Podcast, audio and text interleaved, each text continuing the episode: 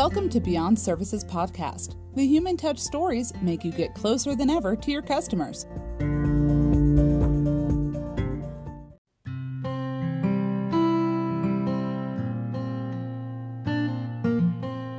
In E P ที่สิบเจ็ดนะคะเราจะมาแชร์ไอเดียในเรื่องของการรับมือกับคำร้องเรียนของลูกค้านะคะหรือว่าภาษาอังกฤษเรามักจะเรียกว่าเป็น complaint handling นั่นแหละค่ะสิ่งที่เราค้นพบก็คือหลังจากที่ลูกค้าซื้อของไปแล้วหรือว่าใช้บริการไปแล้วเนี่ยการรับมือกับคำร้องเรียนลูกค้านี่เป็นการประเมินช่องทางหลักๆเลยนะว่าเขาจะซื้อกับเราต่อหรือเขาจะบายบายเราไปนะคะส่วนใหญ่ที่เราค้นพบนะคะในเรื่องของปัญหาคำร้องเรียนก็คือมันร้องเรียนยากไม่อยากคุยกับ เอ ไอ ไม่อยากคุยกับแชทบอทแปลว่าอะไรคะข้อหนึ่งลูกค้าไม่ชอบการรอถูกไหมร้องเรียนยากหงุดหงิดและไม่พอใจแล้วสองลูกค้าไม่อยากคุยกับหุ่นยนต์ก็คือเขาอยากคุยกับมนุษย์นั่นแหละสามเขาไม่สนเลยว่าคุณมีความเชี่ยวชาญมีประสบการณ์ขนาดไหนเขาสนแค่คุณแก้ปัญหาให้เขาได้หรือเปล่านะคะดังนั้นแฟกเตอร์หลายๆแฟกเตอร์ที่แป้งจับประสบการณ์ในการคอนซัลท์เรื่องของการรับมือกับคำร้องเรียนลูกค้าเนี่ยส่วนใหญ่ปัญหาไม่หนีไม่พ้นสามเรื่องนี้เลยค่ะมันช้าไม่รู้จะคุยกับใครให้คุยกับ เอ ไอ ตลอดเลยแล้วก็แก้ปัญหาไม่ได้นะคะเพราะฉะนั้นวันนี้เนี่ยแป้งอยากจะมาแชร์ไอเดียว่าจริงๆถ้ามุมมองของแป้งนะแป้งว่ามีสักสี่ขั้นตอนอะในการที่ให้ทุกท่านเป็นไอเดียแล้วกันนะคะในการเอาไปประเมินว่าต่อให้แม้แต่หนึ่งเสียงที่มันส่งผลกระทบเชิงลบกับธุรกิจของคุณนั่นแปลว่าเงินคุณไหลออกไปเรียบร้อยแล้วนะคะขั้นตอนที่หนึ่งลองกำหนดช่องทางรับคำร้องเรียนลูกค้าดูไหมยกตัวอย่างนะคะเช่น อ, อาจจะเกิดจากการทำ questionnaire แบบสอบถามสองอาจจะเป็นรูปแบบของการพูดคุยกับลูกค้าก็ได้ที่ห้างร้านขายยาชื่อโครเกอร์ค่ะเขาได้ยินแม่ลูกคุยกันบอกว่าหนูไม่อยากนอนคนเดียวเลยหนูอยากนอนกับมาม่าอะไรอย่างเงี้ยเขาเป็นเภสัชกรเขาก็ได้ยินปุ๊บได้ยินนะแค่ได้ยินนะไม่ได้เป็นลูกคงลูกค้าเลยเลยนะคะเขาก็ไปเอาตัวฟ็อกกี้อะค่ะแล้วก็มาแปะแล้วก็บอกกับคุณแม่ว่าให้ไปบอกเจ้าหนูว่าเนี่ยเพียงแค่ฉีดสักสองฟืดเนี่ยใต้เตียงเดี๋ยวมอนสเตอร์ก็จะไปสัตว์ประหลาดก็จะไปแปลว่าต่อให้ได้ยินแม้เพียงนิดเดียวเนี่ยก็จะไม่ปล่อยหรือไม่ละเลยไปก็จะเก็บมาคิดเก็บมาพิจารณานำไปสู่กระบวนการการแก้ไขปัญหาหรือแม้แต่มีหลายๆเคสที่เราเห็นเช่นแซนเบอรี่เขาบอกว่าขนมปังที่มันเป็นลายจุดๆเนี่ยมันไม่เห็นเหมือนลายยีราฟเลยมันเหมือนลายเสือมากกว่าอะไรอย่างเงี้ยค่ะก็เออเป็นไอเดียที่ทำให้เห็นว่าวันรุ่งขึ้นเขาก็เปลี่ยนชื่อเลยเปลี่ยนแบบเลยอันนี้ก็น่าสนใจหรือในประเทศบ้านอ่าบ้านเราเนี่ยก็จะเห็นว่ามีช่องทางการรับคำร้องเรียนที่รวดเร็วหลากหลายมากเดี๋ยวนี้มีไลน์แต่ว่า เอ็ม เค เนี่ยโฟกัสน่าสนใจ เอ็ม เค นี่คือมีใบความคิดเห็นอยู่ที่โต๊ะทุกโต๊ะมาช้านานแล้วถูกไหมคะหรือแม้แต่กระทั่งสเวนเซนเวลาที่เราทานเสร็จเนี่ยสเวนเซนก็จะมีพนักงานเดินมาถามว่าไอศกรีมอร่อยไหมคะอ่า เอ็ม เค ก็จะมีแบบได้รับอาหารครบเรียบร้อยแล้วไหมคะ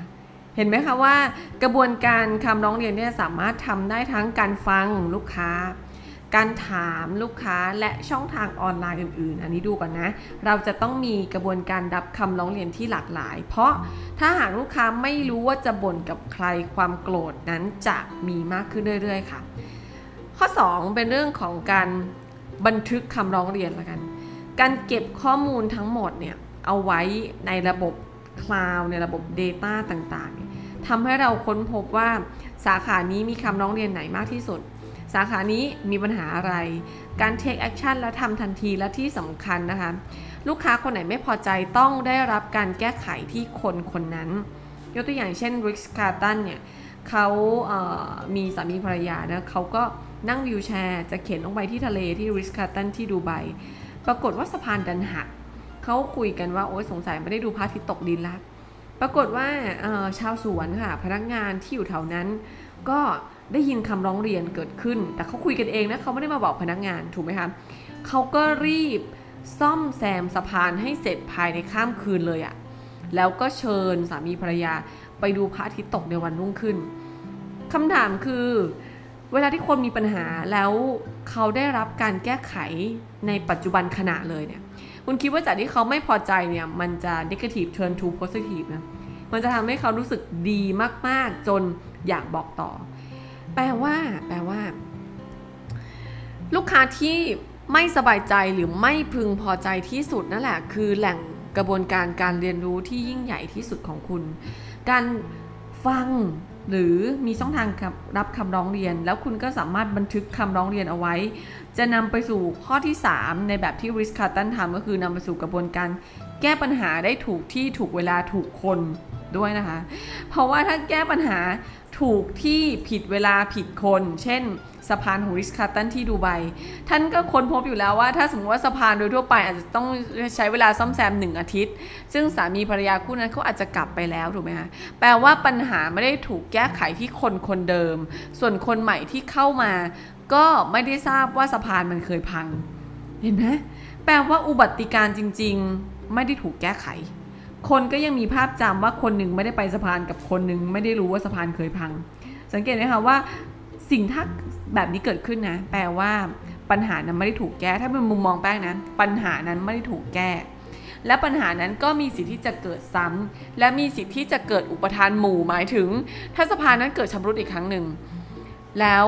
สามีภรรยาคู่นั้นได้มีโอกาสไปเห็นพอดีเขาก็จะพูดว่าอ้าวตอนฉันไปมันก็ยังเสียยังไม่ได้ซ่อมอีกหรอ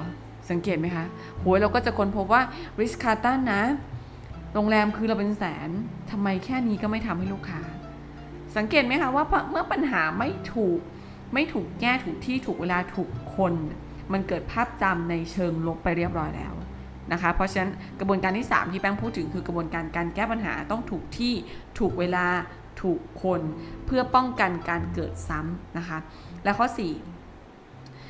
ประเมินคำร้องเรียนอย่างเหมาะสมเวลาที่ปัญหาถูกแก้แต่ลูกค้ายังไม่พอใจคุณจะทำยังไงคุณจะทำยังไง